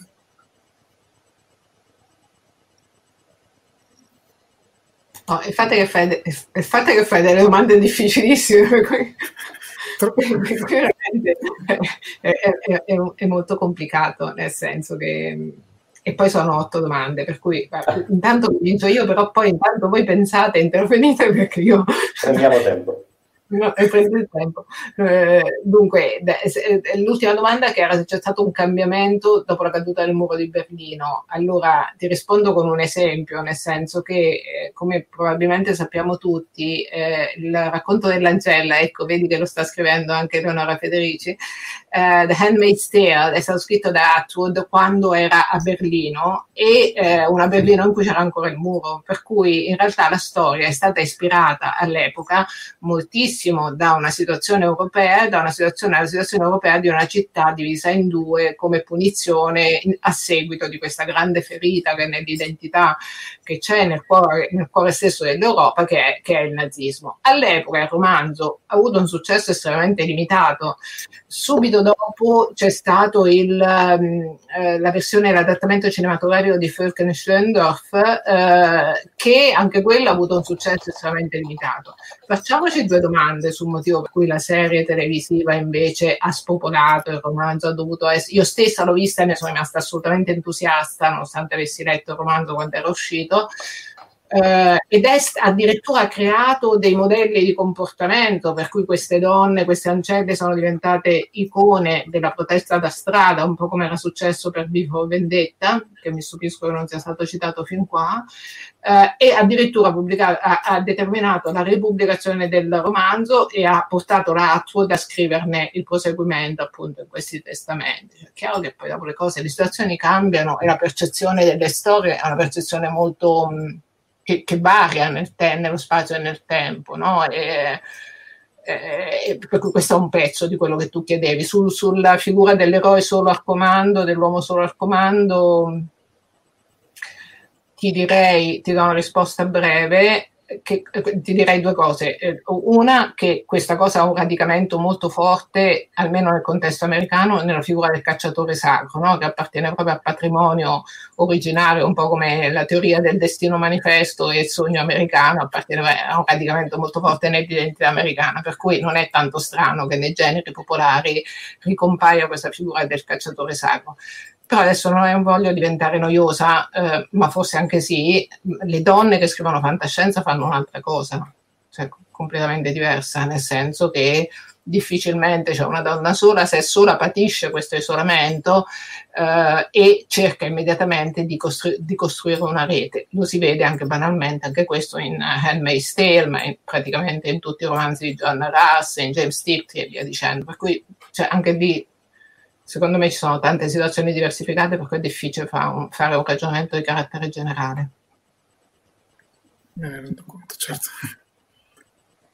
Sì, sì, è estremamente interessante il, questa, questa riflessione di Nicoletta, e col senno di poi, ripensandoci, è effettivamente così, anche se pure io avevo letto il racconto dell'ancella quando era nato, cioè quando era uscito, quindi ormai parecchi anni fa.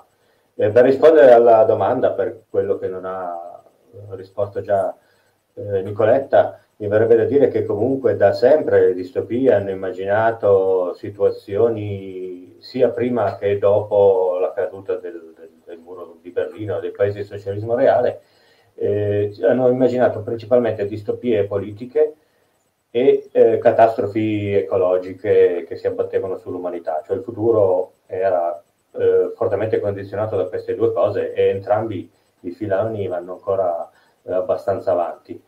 Eh, devo soltanto aggiungere però che immediatamente prima della, della caduta, della dissoluzione dell'Unione Sovietica, dei paesi del patto di Varsavia, eh, il genere cyberpunk, eh, del quale spesso ormai adesso ci dimentichiamo, ma che è stato estremamente importante per la fantascienza, per sfondare i confini della fantascienza nelle, nella direzione del mainstream, perché è stato letto moltissimo da non appassionati di fantascienza, Era, era, se vogliamo, un genere che aveva una, una profonda ambientazione distopica, pur essendo non necessariamente eh, distopico come, come vocazione, perché immaginava un futuro in cui eh, già prima de, de, della caduta del muro di Berlino non, no, non c'era nessuna opposizione allo strapotere del, del capitalismo e del modo di, di, di produzione eh, capitalista. Eh, se da, un certo, se da, da una parte il cyberpunk eh, proponeva un'accettazione oramai incondizionata e senza, senza giudizio morale della, della scienza, della sua evoluzione, perché la tecnologia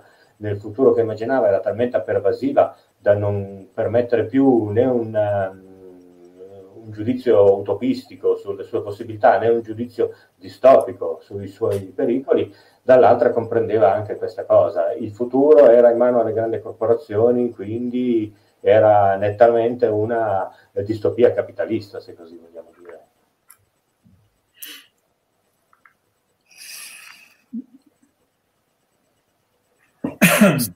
Non so se volete aggiungere qualcosa, Franco Forte, Elisabetta. Vabbè, io avrei una marea di robe da aggiungere, questo è il problema.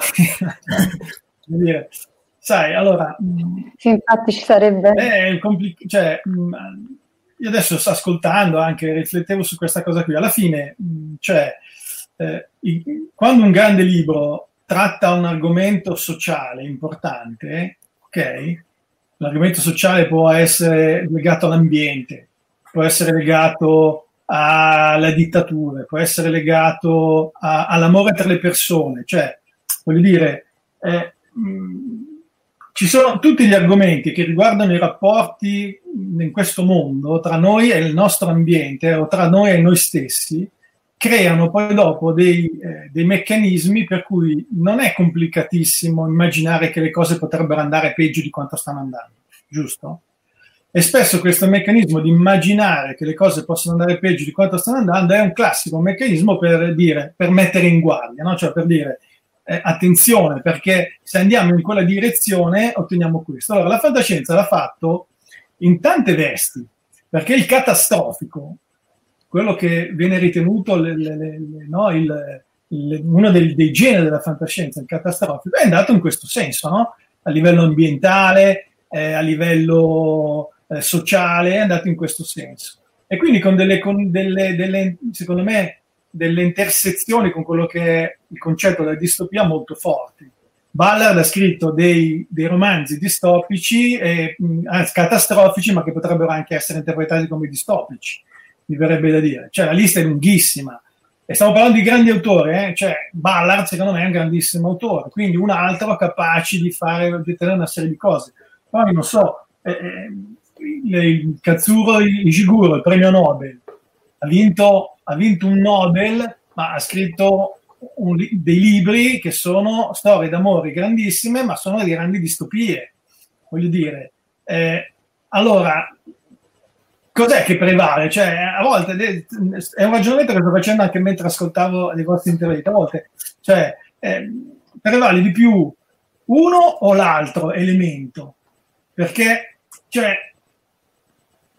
se io leggo Non lasciarmi, no, il romanzo di uno dei più famosi, insomma, di sicuro che è una distopia, però Non lasciarmi è una, soprattutto una grande storia d'amore.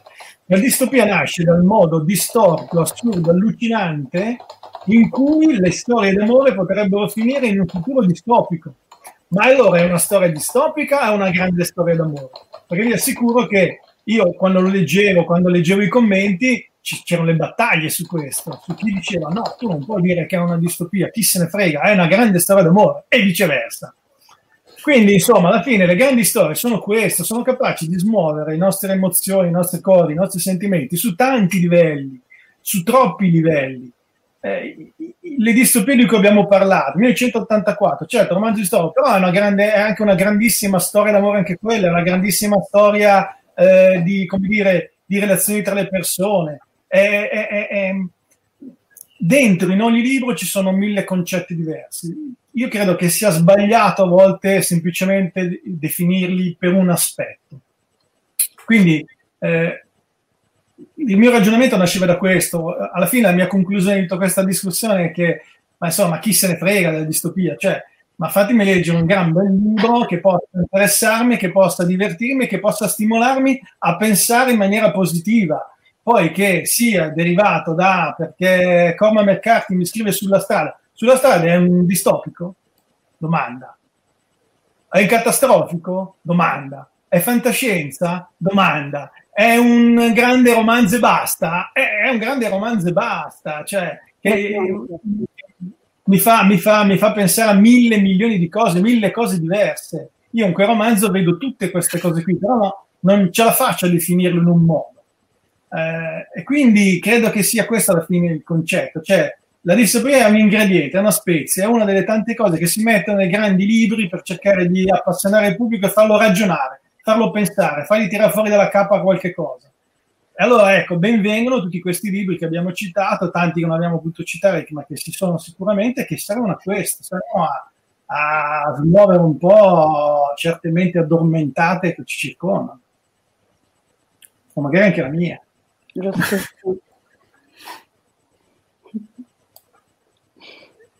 Elisabetta? No, diciamo che abbiamo scelto un argomento di conversazione che, che dici tu, Franco, è assolutamente vero, eh, e, e, e magari rispondo anche a un commento che ho visto apparire sullo schermo. C'è qualcuno che diceva eh, in fondo Orwell eh, millenovecentottantaquattro è, un pla- è grosso modo un plagio.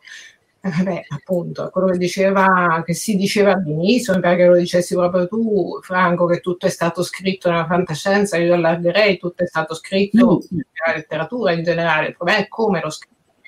La differenza lo fa come lo scrivi, e come lo scrivi è esattamente quello da cui impari la storia di cura, la storia d'amore, la storia di fantascienza, la storia di distopia. Mo stiamo parlando di distopia, per cui l'abbiamo declinata in questo modo, però è indubbio, quello che tu hai detto è assolutamente indubbio. Cioè, datemi una bella storia, datemi un bel romanzo, poi qual è il genere di appartenenza come lettore interessa veramente molto poco. Sì, vero. E nulla, io mi riallaccio invece al discorso sul sull'individuo, l'individualismo tra Stati Uniti e, ed Europa. Eh, in realtà l'epos del, dell'eroe solo che sfida la, la distopia è presente in, in numerosissimi romanzi da una parte e dall'altro del, dell'Atlantico. Eh, però è vero anche che l'eroe che, eh, che combatte la distopia ad un certo punto lo fa anche col desiderio di, di portare consapevolezza a, tutto il, a tutta la sua società, e in questo vi per vendetta, più la versione cinematografica che in realtà la versione fumettistica ne è la prova, perché sul finale, quando tutti indossano la maschera di V, quando tutti diventano V, incarnano un ideale di libertà, di resistenza, di ribellione, che può essere tale solo se condiviso da tutta la popolazione, perché la lotta dell'eroe contro il male può finire solo con, con la sconfitta. Invece la lotta del popolo contro il male può avere una possibilità effettiva di, di vittoria. Chiaro. Ehm, d'accordo. Intanto eh, chiedo a rinnovo l'invito se le persone che stanno seguendo, se hanno domande Uh, da fare, è il momento. Questo è il momento. E um, niente, poi visto che um, Franco Forte citava prima uh, lui e anche gli altri, naturalmente, Fahrenheit e Ray Bradbury, domani ne approfitto per fare un po' di pubblicità all'incontro di domani delle sedici, che è su Asimov e Bradbury proprio, a cui parteciperanno uh, tanti altri invitati. E um, c'è Dario Tonani poi um, che ha commentato eh, inf- ah, ecco. Infatti concordo, le etichette servono solo ai librai sprovveduti per collocare un libro in scaffale, riallacciandosi no, a quello no, che no, le etichette servono sempre, questo è evidente, anche perché poi l'editoria si basa sulle etichette, l'editoria è fatta di collane, le, le collane sono etichette, per cui è anche giusto che dai un indirizzo, perché poi la gente, con tutti i libri che si, che si pubblicano, che escono, la gente non saprebbe più dove andare a, trova, a, a trovare le cose. Però diciamo che quando poi si cerca di analizzare un pochino meglio un fenomeno, diventa un po' più complicato. Non puoi limitarti a legare un'etichetta, questo voglio dire. È molto complicato. Cioè, tutto lo young adult, no? Dagli Hunger Games in poi, i Maze Runner, tutte le Shadowhunter, tutta quella roba lì, quelli che sono tutte fondamentalmente distopie. Ma perché? Hanno presa sul pubblico degli adolescenti, degli, degli cosiddetti Y A, no? Perché hanno presa? L'hanno presa perché per loro è proprio questo, il concetto della ribellione, dell'essere l'eroe che si ribella, che riesce a, a sfuggire al mondo che li ingabbia, che può essere nella realtà i genitori, la scuola, i bulletti del quartiere o quello che volete voi, no? Allora, quella stessa storia eh, può essere raccontata in maniera magari mh, più, eh, come dire, razionale, no? E quindi più mainstream, scrivendo la storia Eh, di questi ragazzi al liceo eh, che hanno problemi con la scuola, con i genitori, con i bulletti, giusto? Però, essendo molto vero, essendo forse troppo vero, a meno presa rispetto all'immaginifico di un Hunger Games o di un mondo immaginario che non esiste, perché là dentro io posso togliermi i vestiti che ho di dosso e mettermi uno completamente nuovo che non mi riguarda. Cioè, ragazzi, io lì rinasco da zero, non è solo io divento un eroe, ma il mio viaggio dall'eroe lo compio dall'inizio alla fine. Allora, la potenza, secondo me, la forza di questi libri non è tanto nell'etichetta distopia, ma sta nel fatto che fanno, sono fatti così bene che fanno compiere un bellissimo viaggio dell'eroe a un lettore, che è medesimato in quei protagonisti compie il suo grande viaggio dell'eroe. E questa è la storia della, della narrativa, voglio dire, ci ha pensato un certo Omero con l'Odissea e da là siamo arrivati a oggi, non è che sia cambiato tanto. Eh. Quando si ah, dice no. tutto, tutto scritto, cioè, come l'Odissea è tutto lì, cioè, non è che sia molto, molto difficile trovare il capostipite. Eh. Ma è, la Bibbia, è anche la Bibbia, eh, Franco. Eh, anche la Bibbia, certo, assolutamente. Andando ancora più indietro, quindi è un processo assolutamente umano, legittimo e salvifico, peraltro, questo percorso di identificazione, certo. penso. penso. Mm. Eh, d'accordo. Eh, dunque, siamo arrivati alle, alle sei passate. Eh, vi, vi ringrazio per questo, questo viaggio. Ci sono stati tanti spunti, naturalmente credo per eh, sbrogliarli tutti ci sarebbe voluto molto più tempo. Sono, sono spunti che insomma, però spero lancino dei, dei germi di, di riflessione anche appunto su, a partire dai libri, poi anche su. Mi è sparata una domanda complicatissima, una domanda tremenda a cui risponde. Adesso secondo me parliamo altre sei ore perché altre sei ore per rispondere a quella domanda lì. Eh. Oh, oh. Eh, che qualcuno vuole rispondere? No, no, io non, non eh. inizio neanche a rispondere, è complicatissimo. Il viaggio dell'eroe e dell'eroina? Eh. Sì, sì, vai, dopo. Beh, scusatemi, ho un po' di problemi di, di connessione.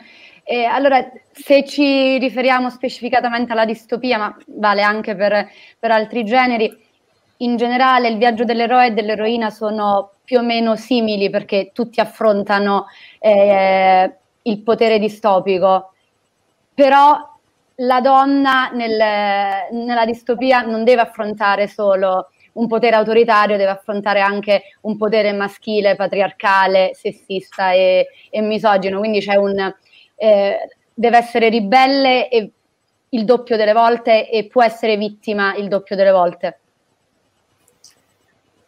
È, mo- è molto vero, e, eh, però io la sposto su un altro piano questa cosa, nel senso che e rubo le parole a Ursula Le Guin, cioè questo saggetto breve che credo sia stato tradotto in italiano mille anni fa da Tutte Storie e che si chiama The Career Bag Theory of Fiction, la, borsa delle sto- la teoria della borsa delle storie, è il titolo del saggio. Allora lei dice: dalle origini dell'uomo noi abbiamo raccontato storie, dell'essere umano noi abbiamo raccontato storie, eh, perché non è quello che fai che fa la differenza, ma è la storia di quello che fai che fa la differenza. All'inizio si viveva soltanto di coltivazione, uomini e donne, ci bastava quello che eh, ed era del tutto sufficiente quello che si ricavava, quello che si ricavava dalla coltivazione. A un certo punto, senza che ve ne fosse grande motivo, l'uomo parte e va a caccia del mammut e torna con questa storia, non solo con la carne, che non fa la differenza, ma con questa storia mirabolante di sangue, lotta, battaglia, combattimento, entusiasmante, un'avventura travolgente. E si impadronisce in questo modo della capacità di raccontare storie, perché intanto la donna era rimasta a casa e non c'è molto da raccontare sulla semina del Gran Turco e sulla fabbricazione del pane, non è una storia molto avventurosa. Allora, questa è la differenza, secondo lei, credo, secondo me, sempre quello. Eh, eh sì, eh, nel senso che in realtà appunto dipende da come confezioni la storia, poi dopo lei va avanti spiegando perché le storie delle donne sono più importanti eh, e, e, e fa capire proprio come siano tipologicamente molto diverse, in parte per quello che diceva Elisabetta, ma anche perché l'esperienza che una donna fa del mondo è completamente diversa, impara a usare degli strumenti che non sono l'arco e le frecce, la lancia, la pistola. Eh, deve per forza imparare a girare attorno alle difficoltà e quindi l'eroina, cioè per noi donne, è quella che riesce ad arrivare al suo obiettivo senza spargere cadaveri intorno a sé. È molto facile indossare i panni dell'eroe. Eh, secondo Le Guin, ed è una posizione che assolutamente condivido, l'eroina è colei che raccoglie storie, è colei che cura, è colei che comunque riesce a ottenere quello che vuole, ma con strumenti un pochino diversi da quelli clamorosi dell'eroe. Poi vabbè, si potrebbe parlare fino a dopodomani di questo, di questo argomento, però è giusto per dare un suggerimento di lettura, ecco. Il saggetto si trova sul web, sul web sono cinque pagine, è proprio interessante, è molto ben scritto. Grazie, grazie. Merita un'ulteriore tavola rotonda questa visione. Ne programmeremo un'altra. Ehm, no, quindi ringrazio tutti, ringrazio Franco Forte e grazie a voi. Ricordo ancora l'antologia eh, Distopia ehm, di fantascienza italiana. Eh, ringrazio Elisabetta Di Minico. Eh, e grazie suo... a te e a tutto lo staff di Oltre lo Specchio. E il suo ah, grazie. Eh, grazie a Nicoletta Vallorani, e ricordo anche il suo romanzo Avrai i miei occhi, e eh, ringrazio infine eh, Franco Ricciardiello eh, per averci parlato poi anche del, del Solar Punk e eh, per la, l'antologia eh, Assalto al Sole. Quindi eh, grazie a voi. Grazie a tutti e noi ci rivediamo poi domani eh, con la seconda giornata mh, degli eventi di, di Oltre lo Specchio, a partire dalle sedici, sempre online in streaming, e mentre per proseguire la, eh, la, la discussione che è nata stasera, spero che possiate poi andare a recuperare i grandi classici, le nuove distopie e naturalmente i libri di tutti gli autori che sono venuti questa sera. Grazie a tutti. Buona serata. Grazie a tutti. Ciao. Grazie a tutti. Ciao, grazie. Ciao. Avete ascoltato Fantascientificast, podcast di fantascienza e cronache della galassia, da un'idea di Paolo Bianchi e Omar Serafiti, con il contributo cibernetico del Cylon Prof Massimo De Santo. Potete seguirci ed interagire con noi sul nostro sito fantascientificast punto it, su Facebook alla pagina Fantascientificast, su Twitter sul profilo at fantascicast, sul nostro canale Telegram t punto me slash fantascientificast, sulla nostra community Telegram t punto me slash fsccommunity. Se siete particolarmente timidi, potete utilizzare la vecchia, cara e affidabile posta elettronica scrivendoci all'indirizzo redazione at fantascientificast punto it. Tutte le puntate sono disponibili sul nostro sito, su Apple iTunes, su Spotify e su Podbean all'indirizzo podcast punto fantascientificas punto it.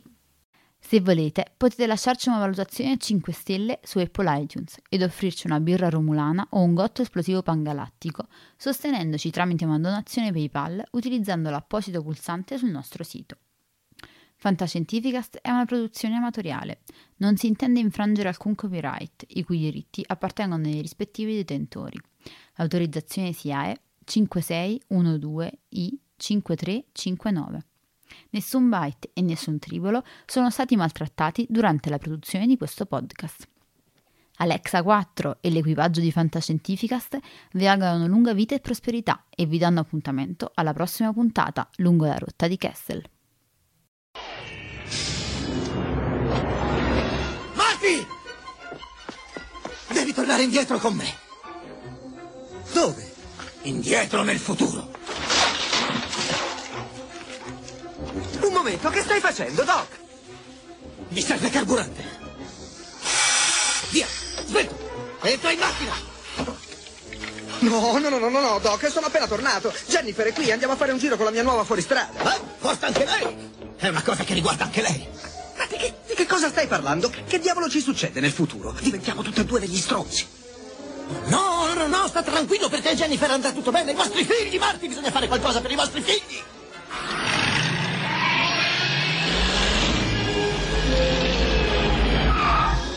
Doc, ci vuole più rincorsa, non c'è strada sufficiente per arrivare a ottantotto miglia. Strade? Dove andiamo noi non ci servono. Strade. Senti, Marti, ma... Marti! Marti, guarda queste bustine di fiammiferi che ho fatto stampare per il mio autolavaggio. Una DeLorean volante.